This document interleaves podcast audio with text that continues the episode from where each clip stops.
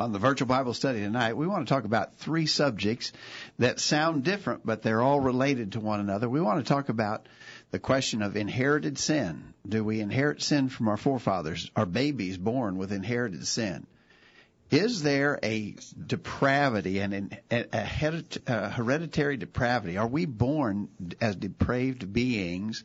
And then, subsequent to those considerations, should we be baptizing babies because of the other two things that we want to talk about? So, inherited sin, hereditary depravity, and infant baptism. That's going to be our discussion tonight on the virtual Bible study. Stay tuned. It's time for this week's edition of the Virtual Bible Study. The Virtual Bible Study is a live, internet only call in program dedicated to the honest study and discussion of God's Word. Do you have a question about something in the Bible? Or are you simply interested in learning more about the Scriptures? If so, we hope you'll stay tuned tonight as we look into the pages of God's Word. The Virtual Bible Study is brought to you this time each week by the College View Church of Christ in Columbia, Tennessee. You can participate in the discussion tonight by calling 93 331 381 4567 or by emailing your questions or comments from collegevue.com. We hope you'll take out your Bibles and study along with us as we begin an exciting study of God's Word on this edition of the Virtual Bible Study. And this is the virtual Bible study for Thursday night, October the 3rd, 2019. Thanks for joining us on the virtual Bible study tonight. My name is Greg Gwin. I'm one of the regular hosts of the virtual Bible study. My son Jacob is still uh, out on vacation, and so we're trying to muddle through without him, make do without his technical expertise. I've got my good friend Monty Overton back with me tonight, but we've got reinforcements tonight, Monty. Uh, Josh McCord is with us to try and help uh, keep us on the straight and narrow narrow path tonight. Uh, we appreciate both of you all for being here tonight. Kyle uh, is behind the the, the uh, board and controlling all the wires and switches and connections. Thanks, Kyle. Good to have you here tonight. Yep. All right, so uh, a couple of things. We want to do a little bit of housekeeping before we get started on our topic tonight. We've got a gospel meeting coming up here at the College View Church in Columbia, Tennessee, and it starts a week from this coming Sunday. It starts on Sunday, October the 13th, and it runs through the following Friday night, October the 18th. And we're asking any of our, any and all of our listeners who are within a, a driving distance of Columbia, Tennessee, to please come and join us for this special effort. We'll be meeting uh, at our regular Sunday morning times, 9:30, 10:30, and then we'll have a 2:30 in the afternoon service on Sunday. Then Monday through Friday will be at 7 p.m. If you want more info, we're going to have different speakers, by the way, uh, each each day of that gospel meeting. And if you want more information about the speakers and the times and the, and the directions, the location, go to our website, collegevue.com. Remember, College View is spelled funny, C-O-L-L-E-G-E, College View, V-U-E collegevue.com. Go to collegevue.com and on our uh, front page you'll see uh, an announcement about our upcoming gospel meeting. We want you to to be there. Um, we always remind you to, that you can get a bumper sticker to help us spread the word about the virtual Bible study. Send us a, uh, an email to questions at collegevue.com. Just say, send me a, send me a bumper sticker and give us your U.S. mail, your snail mail address so we can stick that in the mail to you. We'd be glad to do that. We'd like for you to tell people about us. If you are active on Facebook, you can help us get the word out on Facebook as well. Um, we have a mailing list. We have an email list. We send out our our on Thursdays we send out an update about our program for that night. Uh, and then on Tuesdays every week we send out a, a, an email version of our church bulletin, and you can get on that mailing list if you're not on it by sending us an email to questions at collegevue.com. Now, we'd love for you to participate in our study tonight, and there are uh, some ways that you can do that. We try to make it as easy as possible. You can call in. We have a toll free number, 877-381-4567. So we'll be monitoring the phone lines. We have a, our email inbox open and waiting for emails at and you send emails to questions at collegevue.com, and we'll be monitoring that inbox. And then, of course, our chat room uh, is open, and that's actually usually where we get most of our comments. And so, Monty and Josh are going to be monitoring the email and the chat room. So, if you're if you go to thevirtualbiblestudy.com, you'll see a window with the live video, and just below it, you'll see the chat room. And you might want to pop that chat. You, you just underneath the chat room, there's a there's a little button for to pop that window out, and you can get that and sort of line it up so you can be watching the video and have the chat room window open at the same time. But anyway, we want your participation. If you can help us, please do so. So, we sent these questions out to our update list earlier today. Number one, do all men inherit the sin of Adam? Yes or no? Why or why not? Give verses. Now, if your answer to number one is no, uh, and I think most of our listeners will likely say no, we want to talk about that. If you disagree, please let us know why. But if your answer is no, we do not inherit the sins of Adam, then you got some verses that need explanation, and we want to look especially at Psalm 51:5 and Romans 5 verse 12. We'll look at those verses. Number three, what's what is the doctrine of total hereditary depravity, and is it a true or false doctrine? Why or why not? And then finally, what's the history of infant baptism, and is it taught in the Bible? Is it scriptural? That's the way we want our study to develop tonight. So we start out with the first question Do all men inherit the sin of Adam? What do you think? Who wants to start? Uh, Josh? Uh, well, I think the first verse that comes to, comes to my mind when you talk about that topic. Have we got him? Go ahead, keep talking. Okay. First verse that comes to my mind when we talk about that topic would be Ezekiel 18, verse 20. Wait just a minute. Let me see if I can get you. Keep talking there, Josh. All right. Can you hear me now? No. we can hear you just not in that mic. It's okay. Just keep talking. Okay.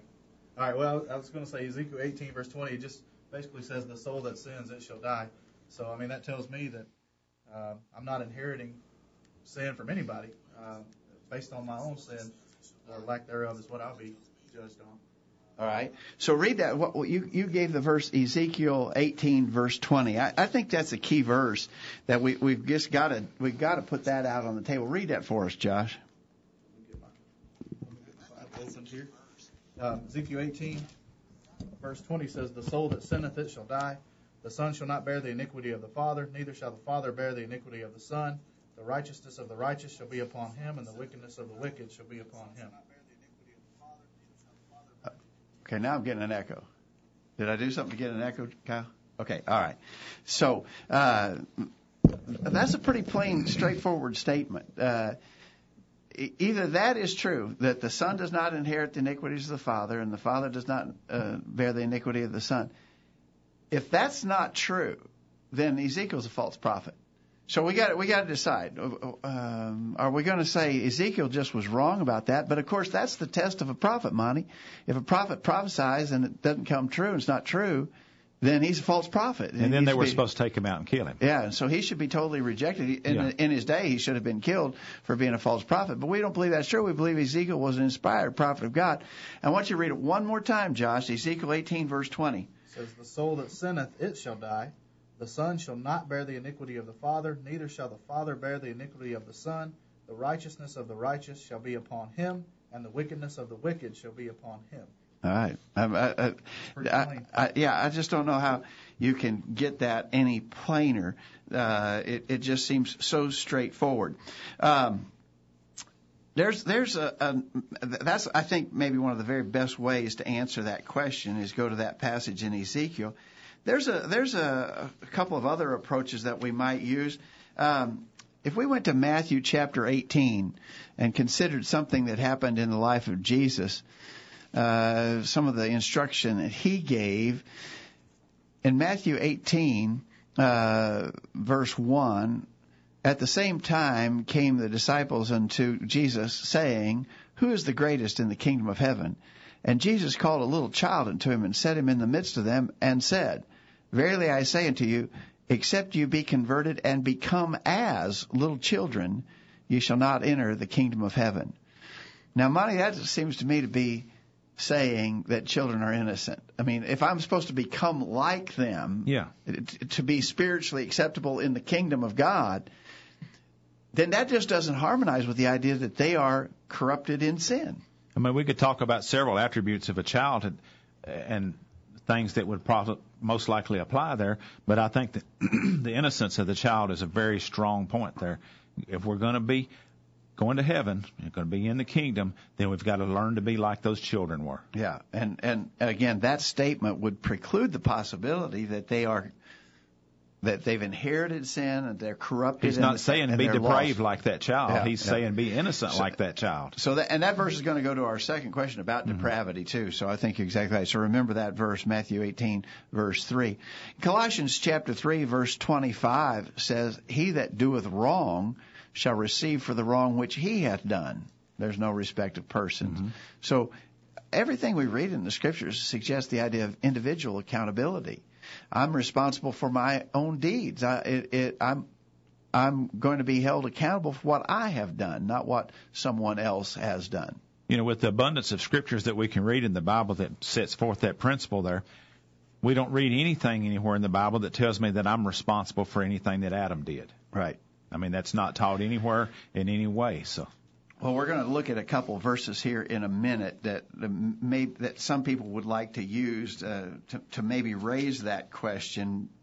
And They're going to try to make that case, but any any any verse that we would look at subsequent to the ones we've already read has to harmonize with the ones we already read. yeah. The ones we already read said that the Son shall not bear the iniquity of the Father, and the Father shall not bear the iniquity of the Son. And and we're supposed to become like little children to enter the kingdom of heaven.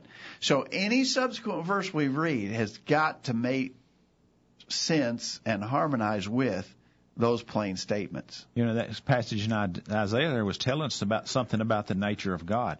And God's nature hasn't changed throughout eternity. So he's the same. And so whatever we understand about any particular scripture has to harmonize with the nature of God. I think that's right. We got an email from our friend Kent in Calhoun, Georgia, who says concerning do, do we inherit the sins of Adam? He said no. The case being that sin is based upon personal thought and action. Such cannot be inherited. He references Ezekiel 18 verse 20 that we cited. He also mentions 2 Corinthians chapter 5 verse 10, and that's a good verse that talks about judgment and what will be the basis on which we will be judged.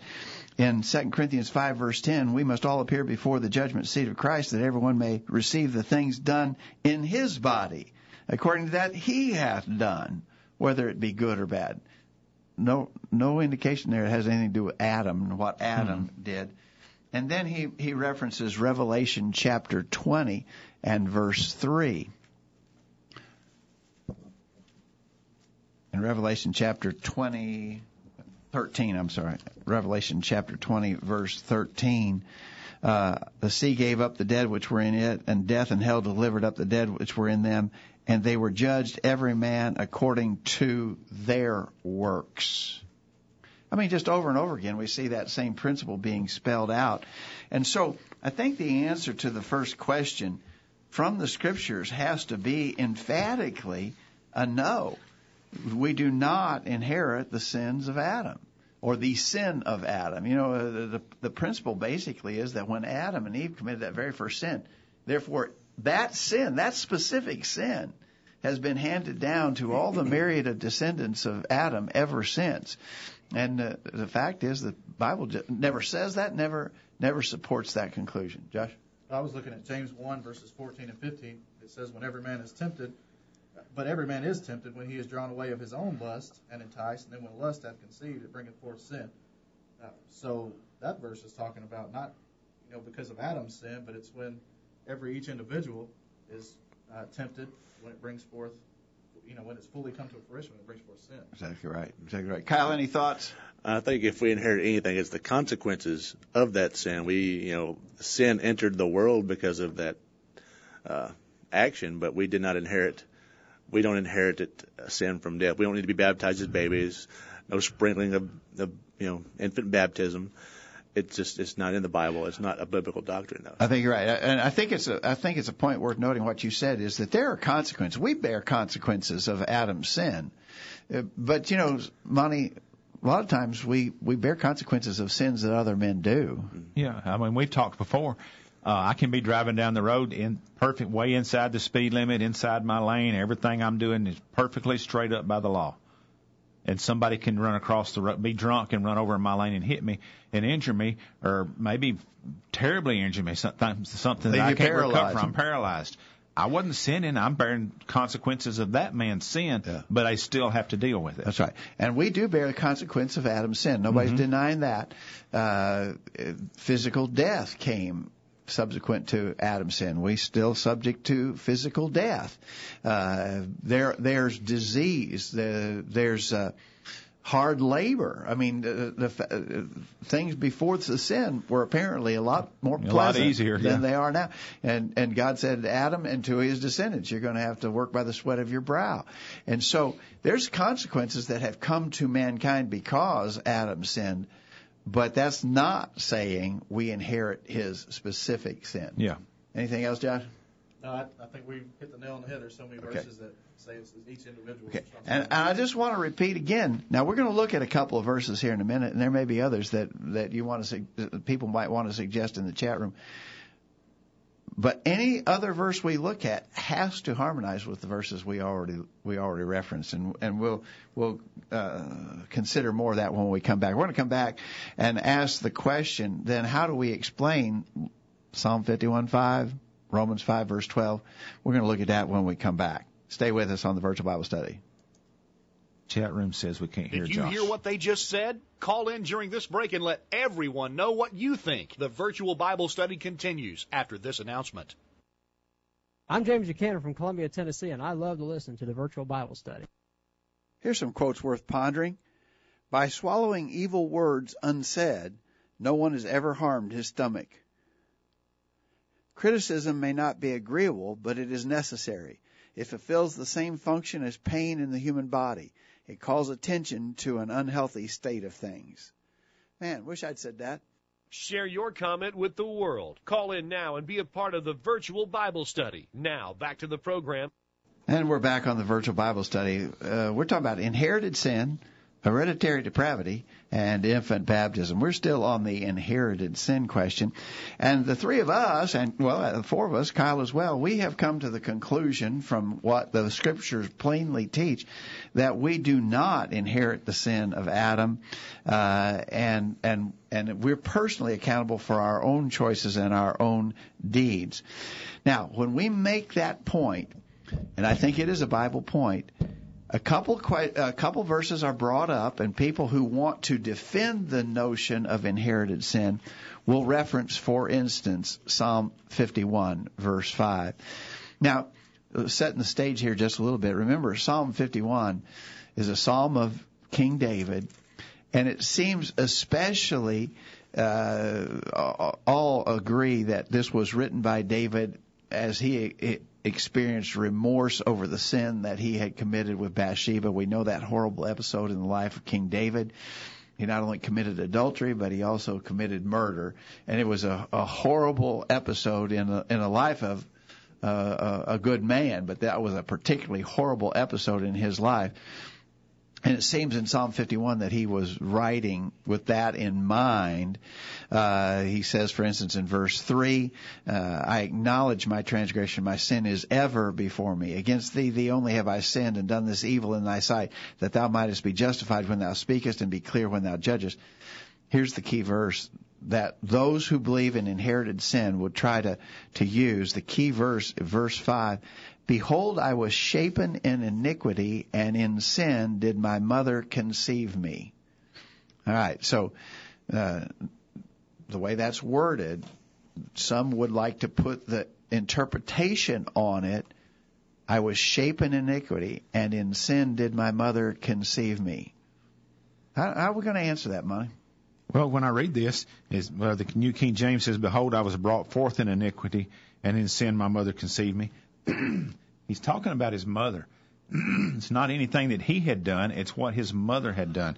Uh, Behold, I was brought forth in, in iniquity. His mother brought him forth. It may be into an evil world, right? But not not that he himself had done anything wrong.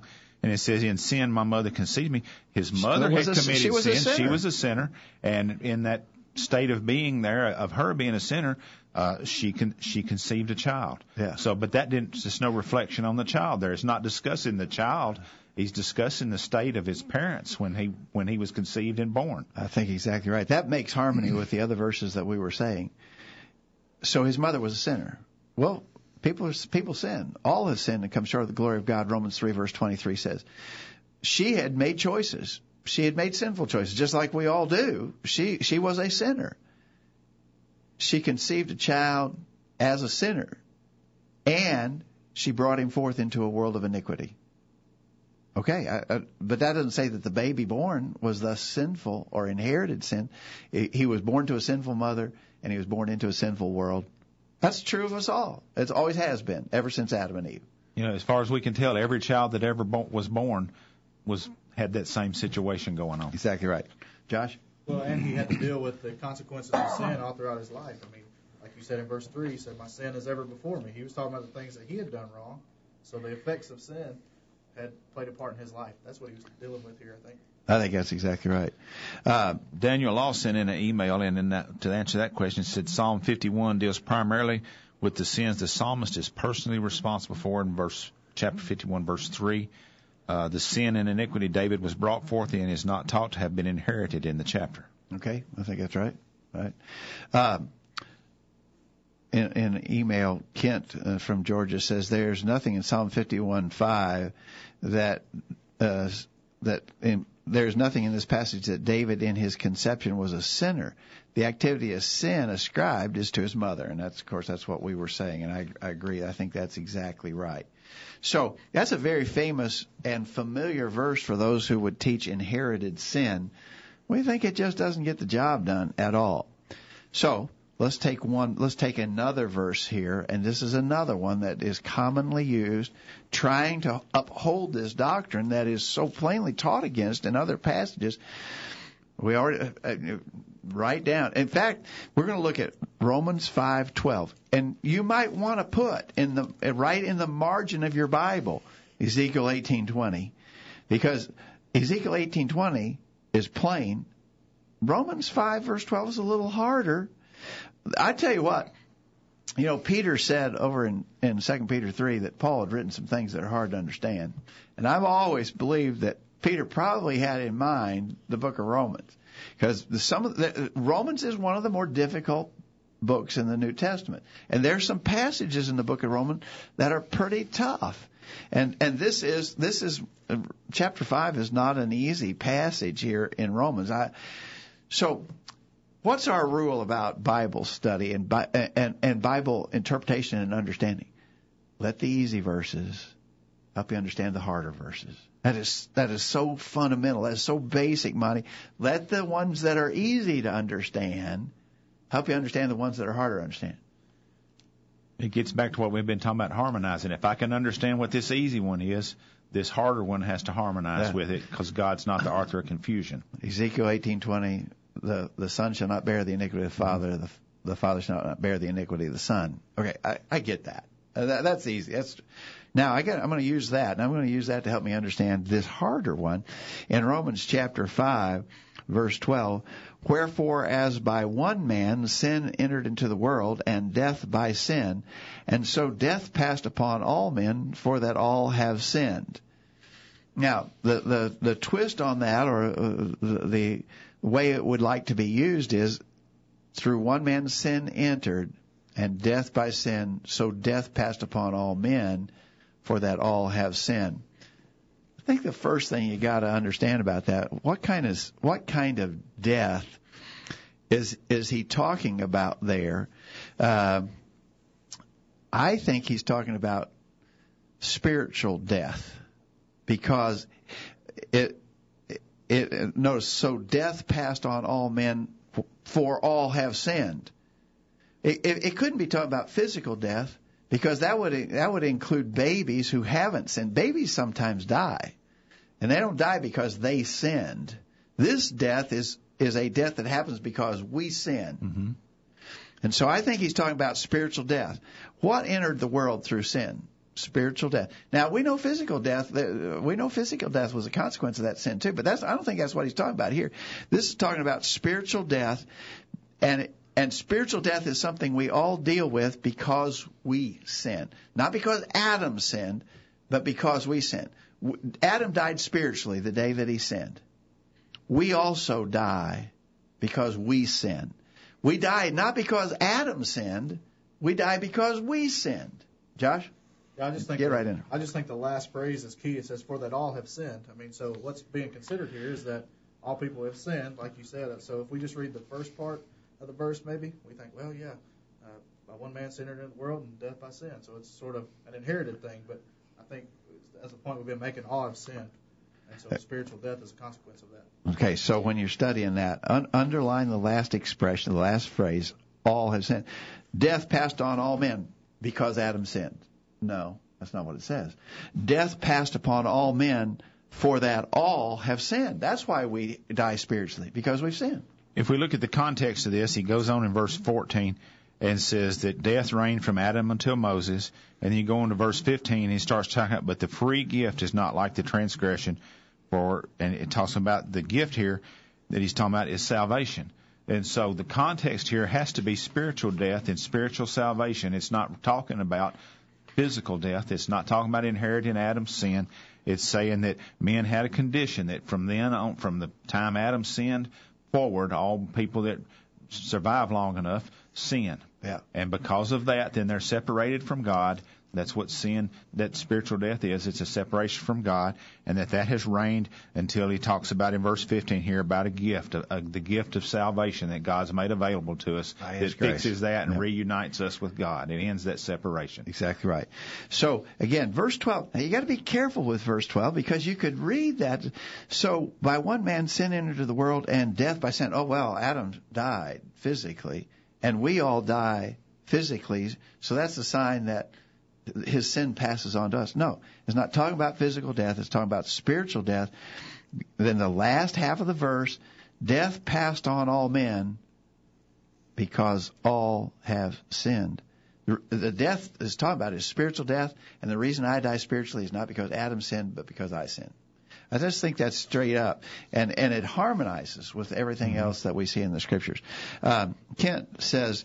Um, Romans 5:12 the passage does not teach that the guilt of Adam's sin was transferred upon all the world.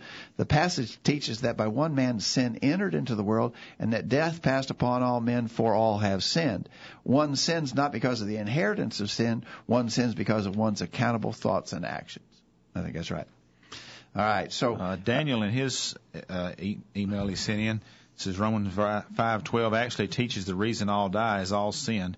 Verse fourteen says some uh, had not sinned according to the same likeness. There is a personal responsibility we all have for our own sinfulness. I think that's right. I think that's exactly right. And and again to bear to bear out confirmation that this is the right way to interpret that verse is uh, babies die that have not sinned. But This says the, the death that this passage has under consideration is personal sin. And so it couldn't be physical death. All uh, death passed on all men, for that all have sinned. Babies haven't sinned, but they are still subject to death. So the death here can't be physical death; has to be spiritual death. So again, those are those are two uh, Psalm 51:5, Romans 5 verse 12, two of the probably the two most commonly used verses trying to justify this idea of inherited sin. And we're just going to say they just don't teach that. And if they did, they'd be flatly contradicting other plain verses of Scripture, and we'd have a major problem on our hands. We just don't think they do. Those verses don't support the idea of inherited sin. We're going to grab a, a, a break, and when we come back, there's an associated doctrine, guys, that actually takes this a little bit further. Than it's it's it's more than that. I just inherit the sins of Adam. That's what falsely is taught.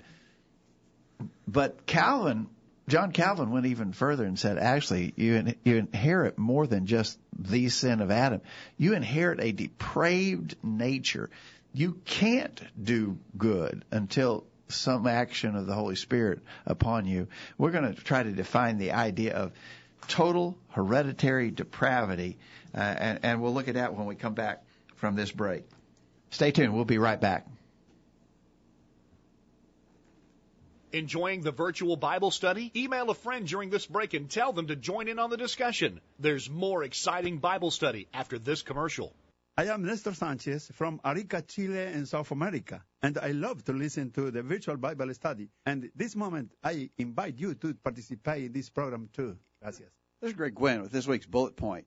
It seems that every congregation struggles to achieve a happy medium when it comes to the thermostat setting in the church auditorium. Some are perpetually cold while others are simultaneously too hot. One will be shivering and wearing a heavy coat and a lap blanket, while another sitting nearby will be employing one of those funeral home fans that are invariably located in the pews. What we hope to do is find a temperature setting that is acceptable to the majority of folks, resulting in worshipers that are neither cold nor hot. But despite our best efforts, everyone must realize that those whose sensitivities are at the extremes of the hot and cold spectrum will still wish for higher or lower settings on the thermostat. We beg for patience and a long suffering attitude on the part of everyone. On the other hand, the spiritual temperature chart is completely different we absolutely do not want to find Christians in the in between lukewarm range. Do you recall what the Lord said about the Laodiceans? Quote, I know thy works that thou art neither cold nor hot. I would thou wert cold or hot. So then because thou art lukewarm and neither cold nor hot, I will spew thee out of my mouth. Revelation 3 verses 15 and 16. We fear that there are too many of God's people today who would be described as lukewarm. These are the ones who want a measure of religion, but not too much. They want an association with God's people, but they also want to be accepted by their friends in the world. They know they should be faithful in attendance, but their secular activities demand a lot of their time. In short, they want it both ways. God's word says it can't be done. In Matthew 6 verse 24, Jesus taught, no man can serve two masters, for he will either hate the one and love the other, or else he hold the one and despise the other. You cannot serve God and mammon. So Christian, are you neither cold nor hot? Are you lukewarm? That's this week's bullet point. Think about it. Broadcasting around the world with truths that are out of this world. The virtual Bible study. Take it away, guys. And we're back on the virtual Bible study. We want to remind you that the virtual Bible study is brought to you each Thursday night by the College View Church of Christ in Columbia, Tennessee. You can find out more about us by going to our website, collegevue.com. Uh, a lot of information there. Also, a lot of archives are available at our associated page, thevirtualbiblestudy.com. And so you can find out a lot about us and a lot about what we believe and practice. We're trying to have Bible authority for all that we do, say, and teach. And so uh, check us out there on our websites, collegevue.com and thevirtualbiblestudy.com. And if you have questions, I mean, you can you can send us an email. I mean, that any time, day or night, send us an email, and we'll try to take into consideration uh, what you have to say. Um, we want to remind you that you're if you're watching the virtual Bible study tonight, you're watching it on YouTube, you're watching it on our channel for the virtual Bible study. We have another uh, YouTube channel that is called College View Live Stream, and we are live streaming all of our Bible studies and all of our sermons. And so there's about four hours of content there every week, and you can. Uh, easily access those. You can watch live uh, during the live times that we're in Bible study and worship. That stream is going out live, but it immediately becomes an archived version uh, just as soon as, as the live stream ends. And so you can go back and watch past uh, uh, Bible study periods. Uh, right now we're studying Genesis on Sunday morning. We're studying the parables of Jesus on Wednesday night. I think both of those are pretty good studies that have lots of information we need. And then, of course, you can watch uh, our sermons and you can go back and watch past sermons. So make use of those resources at any time. We're talking about inherited sin, total hereditary depravity, and infant baptism. So we ask the question, a follow up really, this, this is an associated point, but it goes a little bit further. Uh, total hereditary depravity. What is that doctrine and is it true or false? Well, the Catholics taught uh, had been teaching for a long time that babies inherit the sins of the of, of Adam or the sins of their forefathers. Uh, John Calvin, who was one of the reformers in the 1500s, actually took that a bit further and said that man is is not only born with sin, but he's born lost and unable totally incapable of doing anything to save himself. And I've got some quotes here that I think sort of illustrate just how how far this position goes. Here's Edward T. Hiscox from the Standard Manual for Baptist Churches. He said, being by nature utterly void of that holiness required by the law of God, positively inclined to evil, and therefore under just condemnation without defense or excuse. Loraine Boettner in the Reformed Doctrine of Predestination says, quote, fallen man is so morally blind that he uniformly prefers and chooses evil instead of good, as do the fallen angels or demons. And the famous Baptist debater Ben Bogard, uh, in a book called Total Depravity, says, quote, the depraved sinner cannot act except by the enabling grace of God through the Spirit. And so the position of these Calvinists is that man is depraved, and it takes an act of God to to change his heart so that he can respond to God. But God doesn't do that for everybody, Monty, because there are only certain ones that are chosen. And so men are born totally depraved, but God so that's the first first bit of Calvin, total hereditary depravity. That's the T in TULIP. We sometimes talk about the acronym TULIP for Calvinism.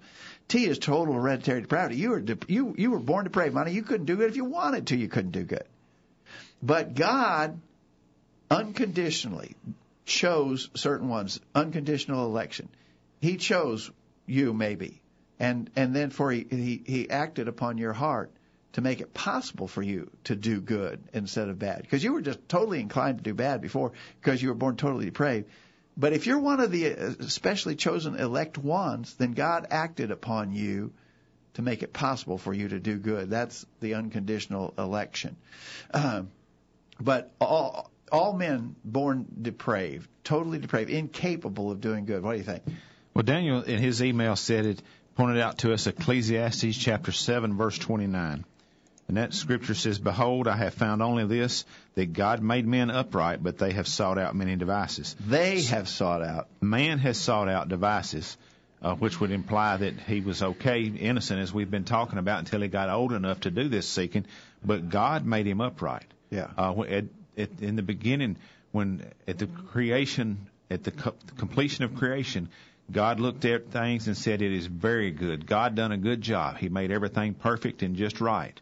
It's man that has corrupted it. But it doesn't imply here that I have inherited or I was born totally imp- depraved, but it says this is saying God made me upright. Exactly right. And that I messed that up. That's a really good verse. Note that uh, if you're if you're taking notes, if you're writing down things in the margin of your Bible, that Ecclesiastes seven verse twenty nine is really a good verse. Josh.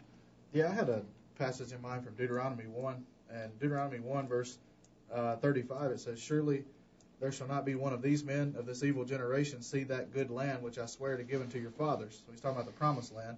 Men were evil, they couldn't go in. Uh, but in verse 39, he said, Moreover, your little ones, which you said should be a prey, and your children, which in that day had no knowledge between good and evil, they shall go in thither, and unto them will I give it, and they shall possess it. So he's talking about the children didn't know. Uh, they didn't know about evil. Yeah, and so they're going to get to go in. Yeah. So they hadn't. That's a good ver- a good verse too. Here's another one from the Old Testament in Ezekiel chapter 28, the prophet is told to take up a, a proverb or a, a prophecy against the king of Tyre. Ezekiel 28 verse 12, Son of man, take up a lamentation upon the king of Tyrus and say unto him, Thus says the Lord God. So, this was a pronouncement, a prophetic pronouncement against the king of Tyre. Look at verse 15. Concerning the king of Tyre, the prophet says, Thou wast perfect in thy ways from the day that thou wast created, till iniquity was found in thee. All right, so uh, he, he, was perfect until he chose to sin. Uh, and so he, he, he had a choice. Uh, he, he wasn't born depraved. Mm-hmm. I think that's, I think that's, uh, now, I would add to that a verse that we talked about earlier in Matthew chapter 18, where Jesus said uh, about little children, he said, Except you be converted and become as little children, you shall not enter into the kingdom of heaven. Matthew 18, verse 3. If little children are depraved, my, they're, they're totally and completely and utterly depraved, they're incapable of doing good. Be like that. Why would Jesus want me to be that way? Yeah, doesn't make sense. I mean, the, all through the scriptures, we're taught not to be that way. But if if what they're saying is true, then Jesus is saying, I want you to be totally depraved, just completely incapable of doing anything good or choosing to do good. That's not what he's saying. He's saying, I want you to be innocent. I want you to be faithful and trustworthy and trusting, just like little children are. Exactly right. Josh? Uh, 1 John 3, verse 4 says, Whosoever committeth sin transgresseth also the law, for sin is the transgression of the law. I think that just So how do you get? How uh, how do I get there? got to sin. I I, I sin. Whosoever sins transgress the law. I do that. I don't I don't inherit it, and I'm not born that way. I make a choice to do that. Anything, Kyle, on your end? No, we're responsible for our own, uh, for our own, I guess you could say destinies. We're responsible for our own actions, our own sins. Uh, we weren't born, born in sin. We weren't born with depravity. It's just, yeah, we're responsible for our own sins and our own, uh, Okay. I think you're exactly right. All right, all right. I think that so that that idea of uh, again, the Calvinist takes the idea of inherited sin a step farther and says not only do you inherit sin, but you inherit a depraved nature. The Bible does not teach that. All right, we're gonna have to move a little quickly here. Well, Daniel points out to Okay. us in his email, uh, 2 Peter chapter 3, verse 9, says, The Lord is not slow about his promises, some count slowness, but is patient towards you, not wishing for any to perish, but for all to come to repentance. And so the, the Calvinists would tell us here that, as you was reading, that I can't do anything about it myself. God has to pick me. So and, this and- and passage he telling, not, and he may not pick you. and he may not pick me. This passage is saying God wants everybody to come Yeah, to repentance. Exactly right. Exactly right. All right, let's move quickly. Before our last break, I want to give just a little bit of history. I asked you, what's the history of infant baptism? Where did that come from, anyway?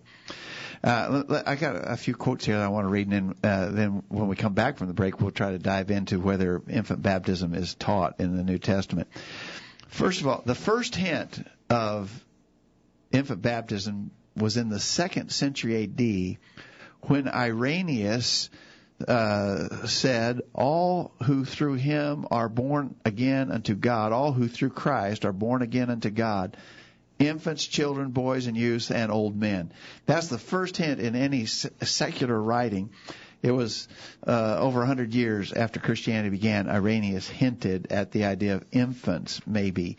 Uh, doesn't say they were baptized, but he, he, he those who come to him to be born again, and he mentions infants. So it may have come along over hundred years after Christianity began. Cyprian, who lived from 200 to 258, said. But even but if even the chief of sinners receive the forgiveness of sins on coming to the faith, and no one is precluded from baptism and from grace, how less should the child be kept back, which is but just born, cannot have sinned, but has only brought with it by its descent from Adam the infection of the old death, the sins which are forgiven it are not its own, but those of another. So there, there was a, a secular writer writing sometime in the 200s who again suggested they inherit sin and they need to be baptized to be forgiven of those sins. Uh, and then uh, Origen, who uh, lived in that same time frame, sometime in the two, early 200s A.D., he said, infants are baptized for the forgiveness of sins. Of what sin? Or when have they sinned? He says, none is free from the pollution through the life, though the life be the length of one day upon another. No one is free from the pollution of sin, though he only has lived one day upon the earth.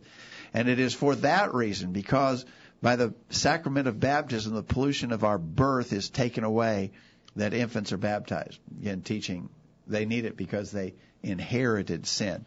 And so, uh, again, infant baptism began to be practiced probably over a hundred years after uh, the commencement of Christianity in the first century.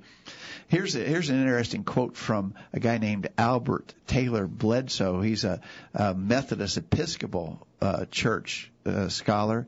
He says, "It is now this is this." He speaks of the Methodists. He says it is an article of our faith that the baptism of young children and infants uh, is in any wise to be retained in the church as most agreeable to the institution of the church. But yet, with all our searching, we have been unable to find in the New Testament a single express declaration or word in favor of infant baptism. So he's a Methodist. He said, we like it, and we're going to keep it. But we've done a lot of searching, and we can't find even one hint in the New Testament that it was practiced in the early church. a Lutheran scholar by the name of H. A. W. Meyer said The baptism of children of Christians, of which no trace is found in the New Testament, is not to be held as an apostolic ordinance, as it, as indeed it, in, it, it encountered early and long resistance, but it is an institution of the church which gradually arose in post-apostolic times. So there's a Lutheran, and they practice it, but he said we admit that. It's and not it was, in the Bible. It's not in the Bible. It was posed for a long time. It came about after the apostolic age, after the age of inspiration. It came about. Yeah. So there's a little history on infant baptism. It's not even even denominational scholars acknowledge that it was not practiced in the first century, and it's not found in our New Testaments. You know, uh, Daniel in in his email says uh, it might would make sense that if an infant can hear, believe, repent, confess, then it would make more sense. But in Acts chapter eight, verse twelve, it's only talking about men and women being baptized. It's not just there's no evidence of, a, of an infant being okay, baptized. good. We want to look at some of those passages when we come back. We're going to look at uh, whether it's scriptural or not. Did you have any history on it, John?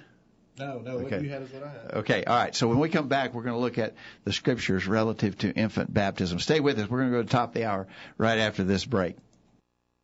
These guys are doing all of the talking. We need to hear from you. Call in now. The virtual Bible study continues right after this. My name is Rick Harris, and I love to listen to the virtual Bible study. I hope you'll join me and many others in this weekly Internet Bible study group. Be sure to listen every Thursday night. We're tracking the trends on the virtual Bible study.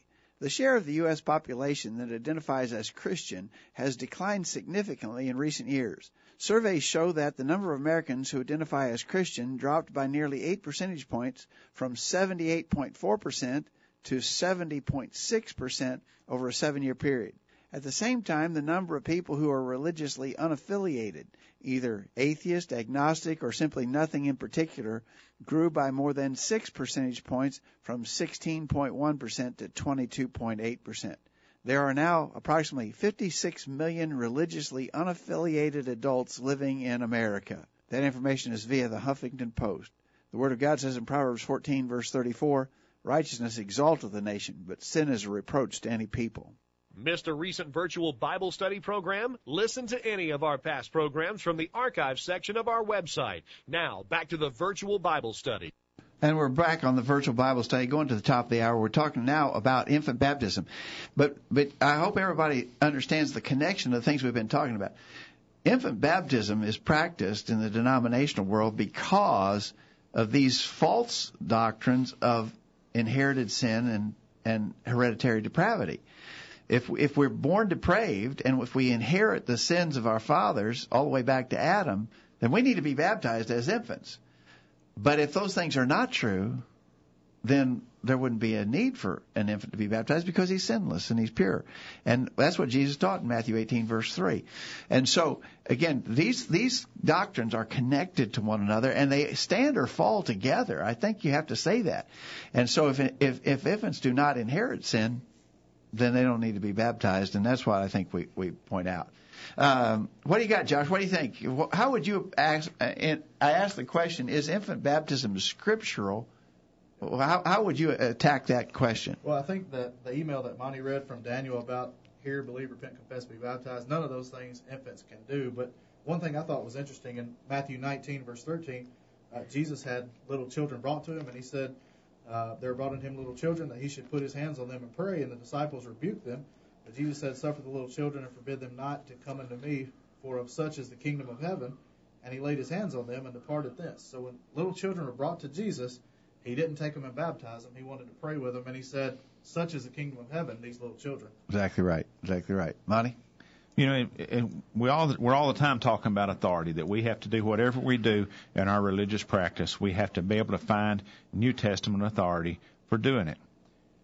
And as we look through the New Testament, the entirety of the New Testament, we find absolutely no authority for baptizing an infant. We find authority for baptizing adults, but not infants. We men, women, the whole thing. Everybody that we have a record of being baptized in the New Testament was able to hear, believe, repent, and confess, and then be baptized. They just like the Ethiopian eunuch, asked if he could be baptized. You know, nobody had to twist his arm and force him to it, uh, like you would if you was going to baptize an infant. Uh, you know, he'd go down kicking and screaming because he don't want to get wet.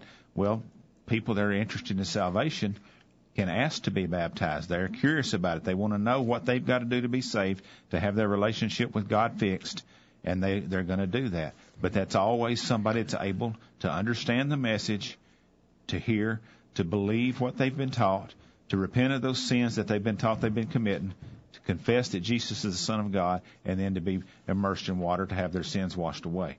That's the pattern we find in the New Testament. That's the authority we find in the New Testament, and we don't see anything else. I think you're exactly right. And that baptism that we read about in the New Testament was always by immersion. And Kent, in his email, points out that other than the East, Eastern Greek Orthodox Church, uh, there there's no other the Catholics nor any denomination that practices infant baptism. They don't really baptize. Baptism means immersion, mm-hmm. and, and so Kent is pointing out that in the Eastern Greek Orthodox Church, they actually do immerse babies when they baptize them. At least, at least it is immersion. Yeah. But what the others are doing, the the sprinkling or pouring of water on babies is not real baptism anyway. I think it's interesting that Kent point that pointed that out. Uh, he says that which is commonly referred to as infant baptism is not a New Testament doctrine at all. It is purely of human false doctrine stemming from a perversion of the truth. And I think that's right. One, uh, several ways to approach this. You guys follow with me and comment on the. First of all, when Jesus gave the Great Commission to his disciples, and it and it funnels down to us today, he said, "Go therefore and teach all nations, baptizing them in the name of the Father, Son, and the Holy Ghost, teaching them to observe all things whatsoever I command you." So you're to teach them and baptize them, and then teach them some more. But teaching preceded baptism. In mm-hmm. the Great Commission, I can't teach a baby. A baby's incapable of learning. An infant cannot learn the, the things that are necessary in order to be obedient. So that that's the point you guys were making already. But just from the Great Commission itself, uh, you'd have to say there's no there's no authority for infant baptism. Uh, as you guys pointed out, no apostolic example there's not an example of a of a, an apostle baptizing a baby. Instead, what we have, like on the day of Pentecost, people heard the, the sermon that Peter preached and asked, as you mentioned, Monty, they asked, "What should we do?" And they were told, "Repent and be baptized." And so they were able to learn, recognize their need, and respond. Josh. Oh, I was just going to say we've got we've got a almost five month old infant at home. Uh, we're not going to be able to teach the baby how to repent. There's nothing for her to repent of doing. But, but if if, if the baby did have sins, she's not going to know. She can't repent. repent. She's not going to know how to be obedient. And she can't speak. She can't confess Jesus. Right. But, so uh, she's at the mercy of what, what we what we do. Yeah. Right? Where we take her, so she can't do any of those things. Okay. Now, one of the arguments that is sometimes made about infant baptism is that the New Testament contains several instances where it speaks about whole houses or whole families. Household baptism is mentioned. Uh, and so, uh, for instance, well, first of all, let's, let's, get the one you mentioned in Acts 8, verse 12. I think Daniel mentioned it in the chat room. Mm-hmm. Men and women, they were baptized men and women, not infants, right? But what about Cornelius? Uh, it says in Acts 10, uh, so, so the household of Cornelius was baptized, and the argument in all these household baptisms is that in any given household there might be a baby, there might be an infant, uh, and and so. Uh, um, in any given household, if there's an infant, there's infant baptism in the New Testament. Okay, let's take them real quickly, one at a time. What about Cornelius? Well, there weren't any infants in Cornelius' household because in Acts chapter 10, verse 2, it said he feared God with all his house. Everybody in Cornelius' household was old enough to know and fear God, right? Uh, Lydia, Lydia, uh, in Acts chapter 16, uh, it says that, uh, in verse 15 of Acts 16, it says she was baptized and her household. Uh, well, again, if it's a whole household, there might be babies in a household. That might that might be infant baptism, maybe. Well, not really, because later in the chapter at verse 40, after Paul and Silas had been released from prison, they went out of the prison, entered into the house of Lydia, and when they had seen the brethren, they comforted them and departed. The brethren were such as could be comforted by seeing Paul and hearing, uh, you know, uh, the news of their release. weren't any infants in Lydia's house. The jailer's household in that same chapter, Acts chapter 16, uh, it says in verse 33, he took them the same hour of the night and washed their stripes and was baptized, he and all his straightway. Oh, there's another household. Maybe babies in that household. No, the previous verse says they spake unto him the word of the Lord and to all that were in his house. Everybody in his house old enough to be taught. And the next verse says he brought them to his house. He set meat before them and rejoiced, believing in God with all his house.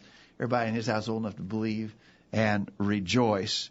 And then one more in 1 Corinthians chapter 1 verse 16. Uh, 1 Corinthians 1 verse 16, Paul says, I baptized also the household of Stephanas. Well, there's a household. Might be an infant in that household. Might be infant baptism. No, not in that household. Look in 1 Corinthians 16 verse 16. Ye know the house of Stephanas, that it is the first fruits of Achaia, and that they have addicted themselves to the ministry of the saints. No, no, no infants there. These everybody in Stephanas' household had addicted themselves to the ministry of saints. An infant couldn't do that. So all of the, I, I got to tell you, I think this is just an incredibly weak argument, Monty. If that's the best I can do, is say there might be a baby in any of these households when it's not mentioned that there were, but there might be. If if I'm gonna if I'm gonna hang this very prevalent traditional denominational practice on what might be when in fact the text says it wasn't true anyway. That's a pretty weak argument. You know, uh, to to say that that household would have included babies. Uh, here at College View, I don't know how many households there are. I would guess that well over half, probably closer to 75% of the households represented here at the church at College View do not have children or infants in them. Uh, now, there's several that do that have infants in them. You know, Josh, you mentioned his. My son has infants in his household, small children that we don't believe would be candidates for baptism. But the majority of the households here, I would say a, a strong majority, do not have infants. So just taking that as a subset, an average of the world, even, it, to say, well, there has to be infant baptism because there was households there, you can't. I mean, that's not a that, good guess. That's, that's, that's good really assumption. hanging way out on the end of that's the. That's not a good assumption. I think you're right. Exactly right.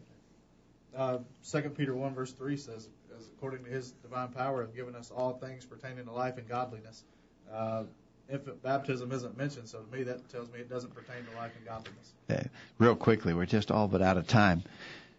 Some would like to suggest that baptism in the New Testament is the parallel to circumcision in the Old Testament. And a verse that would be used along that line, Colossians chapter 2, uh, verse 11.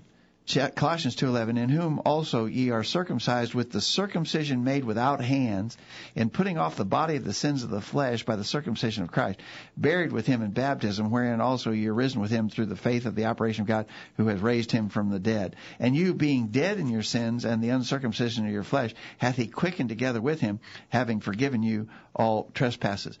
The argument is made that they, they circumcised babies in the Old Testament on the eighth day. When they were eight days old, male babies in the Old Testament were circumcised under the law of Moses.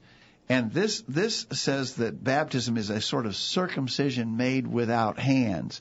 Um, again, there, there's there's some symbolism, I suppose, there, but it's it, it you can't take that symbolism beyond where it's intended.